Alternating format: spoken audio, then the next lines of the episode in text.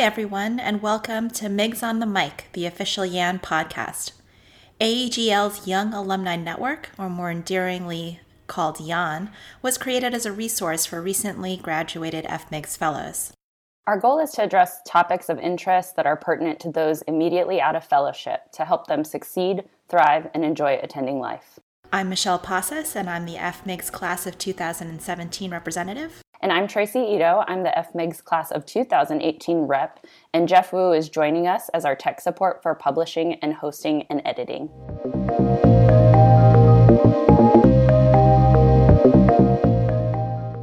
Dr. Jessica Shepherd is a women's health expert, minimally invasive surgeon, and the founder of Her Viewpoint. Dr. Shepherd completed her MIGS fellowship at the University of Louisville, where she concurrently earned her MBA. She now practices in Dallas, Texas.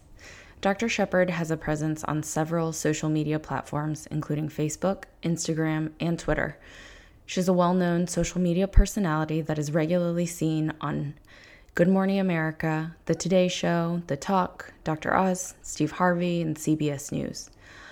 I could certainly go on and on describing all her accomplishments, but today we wanted to spotlight her journey with social media. Dr. Shepherd, thank you so much for joining us today. Absolutely. Of course, I would join, especially with you asking. you know, uh, being from University of Louisville, um, you know, I, I just want to highlight uh, a great place to train, as you know, and um, I'm delighted to be here. Thank you so much. So I think Michelle's going to kick it off with some questions today. A lot of people use social media as a means of staying connected with family and friends. But nowadays, many of us are venturing into various social media platforms for professional reasons, which can often be daunting and pretty confusing. I asked Dr. Shepherd what inspired her to get involved with social media and how she got started. Here's what she had to say. Yeah, absolutely. I think, you know, some of the uh, fears that you just mentioned are things that myself um, I had starting. I started actually in my social media journey in 2012. So I had been at a fellowship for a year and had moved up to Chicago and was the director of minimally invasive surgery, gynecologic surgery at the University of Illinois. Now, as I just entered that space, is really where I started that passion for getting women's health more recognized.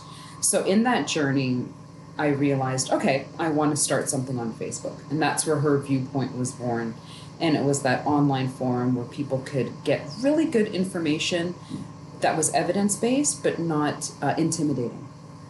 Um, and from there, I actually used a company in Louisville, Kentucky who was a social media company and they I just kind of told them what I what my desires and passions were and they said you need to get into social media like on all platforms and I was um, very scared. I was like I'm not doing that. You know, I'm a physician, we don't do social media because that was back in the day where people just don't do social media from a physician standpoint. And I remember them asking me specifically, you have this forum, you have this platform, what do you want to do? What do you want to accomplish? And I said, Well, I want to reach women. And they said, Well, what person out there, if you could pick one person or, you know, uh, who you want to be like, I said, I want to be reputable like Sanjay Gupta, but I want to be, have that relatability, I guess you could say, like Oprah. And they said, Well, Sanjay Gupta is on Twitter. And I was like, Well, I guess I'm getting Twitter. And that was it and and from there they actually helped me establish all my accounts on Instagram, LinkedIn, Twitter, Facebook, and they taught me all those different platforms, who they reach, how they reach, and how they engage. And so I had to, it was like a different language and I had to learn all different platforms and that's how that started. With so many different social media platforms available, I asked Dr. Shepherd which platform she preferred and why. That's a great question. So I probably use Instagram the most because I find that's the most popular right now. Does it mean that the other platforms are not good? No. So Facebook, because that was my first thing that I did, you know, has 10,000 followers on her viewpoint, but my audience is completely different. So I'm not very um, showboaty uh, on Facebook. It's I know my audience. They establish themselves. That was the one thing that I realized is the people who want the information that you're giving will come to you and they'll tell you what they want. So I would say on fa- uh, on Facebook, my Her Point community is much more conservative. They're in between the age of 35 to 55. Now going to Instagram, that's my younger crowd. Um, they're the people who want to see something very flashy and polished, and that's Instagram. And so I have to know who um, my followers are there. So it really differs. I would say Instagram, I see the best engagement when you are saying, oh, I want to see what people think about this or what information is appealing to them. Facebook is very they take the information, they're grateful for it and they they use it, but they may not engage with you like, "Oh, that was great info" or "I'm going to share this elsewhere." They just put like use the information and actually use it in a different way.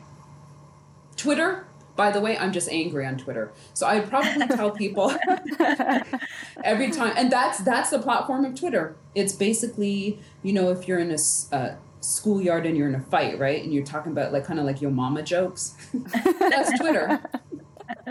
so if you follow me on Twitter, you'll see completely different tone, and it, you have to be sassy. You have to be quick. You have to be like, if someone says something to you, you got to like go back at them real hard uh, but Twitter is actually a really good platform to get very relevant information that is like up to date and quick.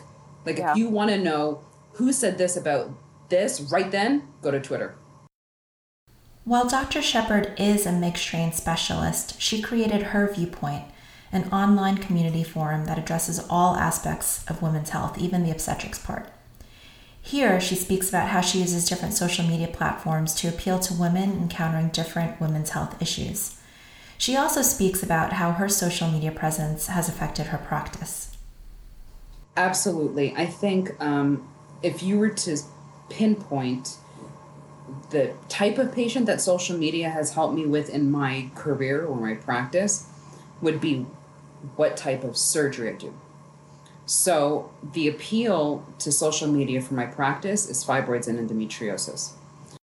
So when I think of social media and patient interaction, that is a different type of um, outreach, if you want to call it. That's also advertising. It's here I am a physician. I'm an expert in this disease con- condition or state, and that's really what can help. So what I've noticed is when I work with either organizations, companies, um, or people who are focused on a disease condition, namely fibroids and endometriosis, for me, the interaction that I get with those patients is one, priceless, and two, you're distributing information that is really important for them. But three, what I find is their network is so rich. So a lot of people will say, "Oh, my girlfriend has uh, fibroids, but she she lives in Dallas," so they'll refer them to me literally because they saw me on an interview or a, an article where I was quoted. So many patients I've had, oh, I saw you. I did a podcast actually, and I was in LA. And it was a live podcast. And what happened was when I got back, I probably got about 20 patients from that podcast because they're like, we we heard we listened to the podcast and we heard that you were wow. located in Dallas. And I was like, oh my gosh. So it really is um, one, you get to interact with patients from a, a virtual standpoint, and then you get these new patients because they refer people to you. Many providers have incorporated social media in their practice. In Dr. Shepherd's case, she took social media to the next level by developing her brand. In this segment, Dr. Shepherd gives us some insight into how she did just that. So, one of the things about brand development is that you have to know what you're trying to convey. Um, what type of personality you want people to know you for, or what you want them to know you for doing. Um, so part of that brand development is was different initially than who I'm trying to reach. So I would definitely say I needed a lot of help with that. And the one thing is that it doesn't come overnight. So many people that I've spoken to who ask me this those same questions is that you have to understand I started this in 2012. And so I had to stay consistent. and consistent to the process because initially it seems as if nothing's going to happen, right? And then the more consistent you are, you see a year, year and a half out is finally when you start to see that pickup. But within that year and a half, if you can imagine, that's like, you're like, oh, no one really liked my post. That's awesome. so, I mean, if you look at some of my my early posts, I remember one day I posted something. This is so funny now that I think about it. I was like, I want to talk to people about healthy eating. So I posted me eating like some vegetables, and like not one person liked it. And I was like, well, that didn't resonate well. So I had to, you have to have like tough skin and be objective and say, okay, well, that just didn't resonate. no one was interested in that. So I'm going to find something else that people are interested in. Um, and so it's built, it's the building part. And then also through that journey, you figure out who you are. Because there are some things that you may put out there and you're like, oh, I would be really good at this. And then you find over time, you're like, I'm not really good at this. And so you have to cha- being willing to change and structure and be flexible. Not everyone is able to make the jump from being your average social media user to becoming an influencer. Let's listen to how Dr. Shepherd made this transition.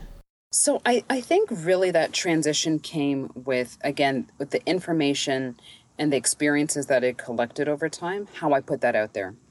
And I think that's that fine line that we have as physicians because we're traditionally a very conservative profession. Um, the fact that we would go out and say, Oh, look what I did today. I operated on someone. I'm so cool.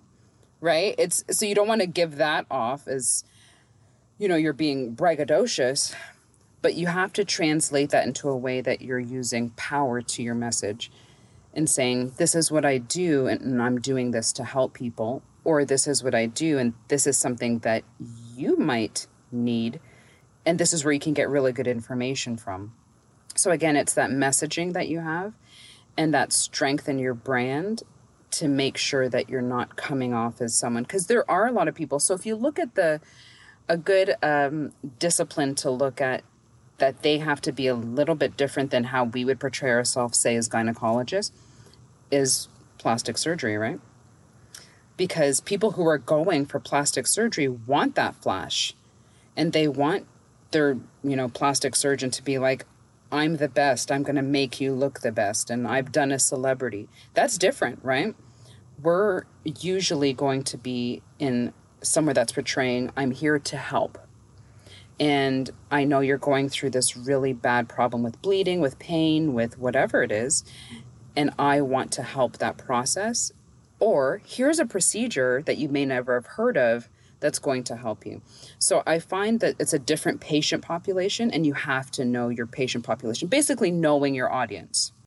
Follow Dr. Shepherd on Instagram or at Jess Shepherd MD. You can always see her traveling to host or take part in several events. I was curious to know how she balances social media presence with her clinical practice. She confessed to us that sometimes it really isn't easy.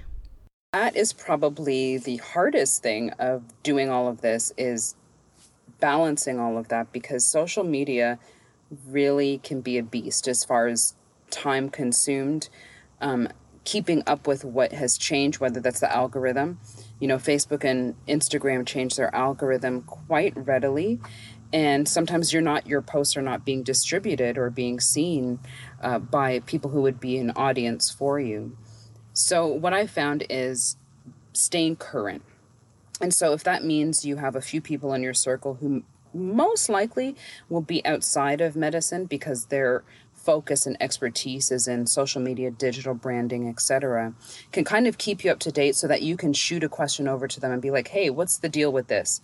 or "Has this changed?" or "I noticed now my posts I've seen a decrease in maybe responsiveness." The other thing that's important is to see when you should post, right? So, knowing the tools that can help you post at different times when your engagement is the highest and your audience is really watching is important. Um, but a lot of time that requires me to be getting posts ready in the middle of the night um, or very late. Or, for example, when you're in the bathroom, right? Those are great times to get some stuff done. so I think it's it's timing and knowing that every day you're not gonna that the word balance really is can be off-putting because not in a bad way you're trying to achieve kind of this juggle but some days uh, social media is just not going to get attention um, and some days you know i'd be like oh well i didn't get really good mommy points today i look like a horrible mom so all of those days you just have to take into account are going to happen and that the next day you can just pick up again because i've had social media breaks on instagram where i haven't posted maybe for five days and that's because organically, I was like, I don't really have anything to say. Um, and so that's important. But it's also important to recognize what is there that you can maximize. So knowing certain months and organizations and awareness months are important because that's again resonating and staying true to your brand and what where you are in women's health and what you're trying to push out to your followers, also known as your consumers and your clients, right? As this is a podcast for the young alumni of AAGL, Dr. Shepherd had some tips on how to incorporate social media as a newly graduated fellow heading into practice. I would say two things that I would start out with. One, start with just one platform. So don't be the expert of everything and then you're the expert of nothing, right? The point is to be really good at it. So if that's Twitter, do Twitter. If it's Facebook, do Facebook and give yourself that timeline in which you're going to grow, figure it out, know your brand, and then move on to another platform. The other thing that I would say about incorporating social media into your practice is we have to look more at our practices as a business, right? Because we need patients to come to us for our services. The one thing that I will say about minimally invasive trained gynecologists is I think we need to be much more out there and being like, this is what we do because we are really good at it. And I will definitely say, even now, what, 10 years out, is that I still go into operating rooms where I see other people operate. And I'm like, I am so grateful for that time I took to learn this extra skill because we're really good. And so, again, it's being confident in that and knowing that we actually have a really good skill set. And a lot of patients still don't know that minimally invasive surgeons took the time to learn their art and are really good at it. And so that's not to say that, you know, other gynecologic surgeons who didn't do a fellowship are not as good. But when you look at what we do, how we do it, the skill set and the expertise that we have, we should be very proud of that. And that's something that we should convey um, in our, our messaging. And that messaging is obviously going to be distributed through social media. Dr. Shepherd even explained that she feels that social media is a necessity for a new provider, given its prevalence in our world today. I definitely say that social media is a necessity. Now, when I say that, I say that with, as a caveat, that you don't have to be insta famous. You don't have to have a verified check in order to say that I am definitely using this to the best of my ability. There, there are varying um, degrees of how you can institute social media into your practice. Um, I would say definitely because I took the media route, that's probably why my social media following is as high as it is. But I don't necessarily think that makes me any better than my minimally invasive colleagues, right? It's just a different avenue that I took within social media that got me to where I was in that field. The other thing is that it's almost as if it's free advertising, right? And so going back to what I said about our practices are our business. And the only way that people are going to know about what we do, what we offer, who we are, is advertising. Being an influencer isn't all glamour. Criticism is naturally part of the process. I've had criticisms in different forms. I've had criticisms within, I guess you could say, our circle, being the academic uh, field. I've had criticisms, I would say more so come from outsiders. Used her interactions with her anti vaxxers group to highlight how you really have to have tough skin. I really have to watch myself when I get those attacks because I do understand their basis of where they're coming from and they're very focal. They have one job and one job only. And so if I get like caught up in their attacks, it ta- it literally takes days. I mean, one day I had to block I think 62 accounts in one day because of anti-vaxxers. And you know, they would it got to a point where they were saying things about like my kids and you know, they they dig deep. Uh, but you have to really be that bigger person. You, you really have to dig deep and um, uh, for lack of a better term, ignore them and um, stay true again in your, you know, and those are, you know what, I take it as a time to be objective and stand back and say introspectively, am I being true to my art, my profession, and the message that I'm um, putting out? And if it is, then I'm fine. Shepherd didn't get her following on social media overnight. She gave us the insight that you really can't pick your target audience. Definitely say I had no clue what I was doing when I started, um, which is why I asked the company to help me because I was like, I don't even know what I'm doing. I just know how to do laparoscopic myomectomy, and that's what I know how to do. so I think that initially, as we put information out, that's where I really figured out people wanted to hear who was really interested in what I wanted to hear. And your audience will come to you, right? And so you build on that. The people that are attracted to you as a um, as a consumer, then you want to say, okay, well then I have I have a product that I'm here to share with you and to give you. And that's that's the beauty of individuality and who we are as a brand is that you will all everyone will have their audience. So you have to pay attention to it. Because many times people will say i want this type of follower or this type of audience. But they may not want you right? And so that's a mismatch. And if you're not open to the process of this is who's listening to me you could completely miss an entire audience process that started in 2012 for Dr. Shepherd wasn't always smooth sailing. I was very intentional with this process. Um, so the mistakes that I made, the bad experiences that I went through, I think were all very beneficial to me where getting where I am now. Thank you so much, Dr. Shepherd, for taking the time to sit here and share this personal journey of yours with us. We really appreciate having you.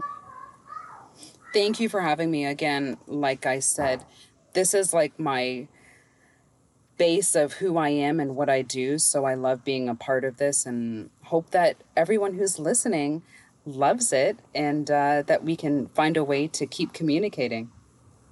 Sounds great. Thank you. Thank you so much.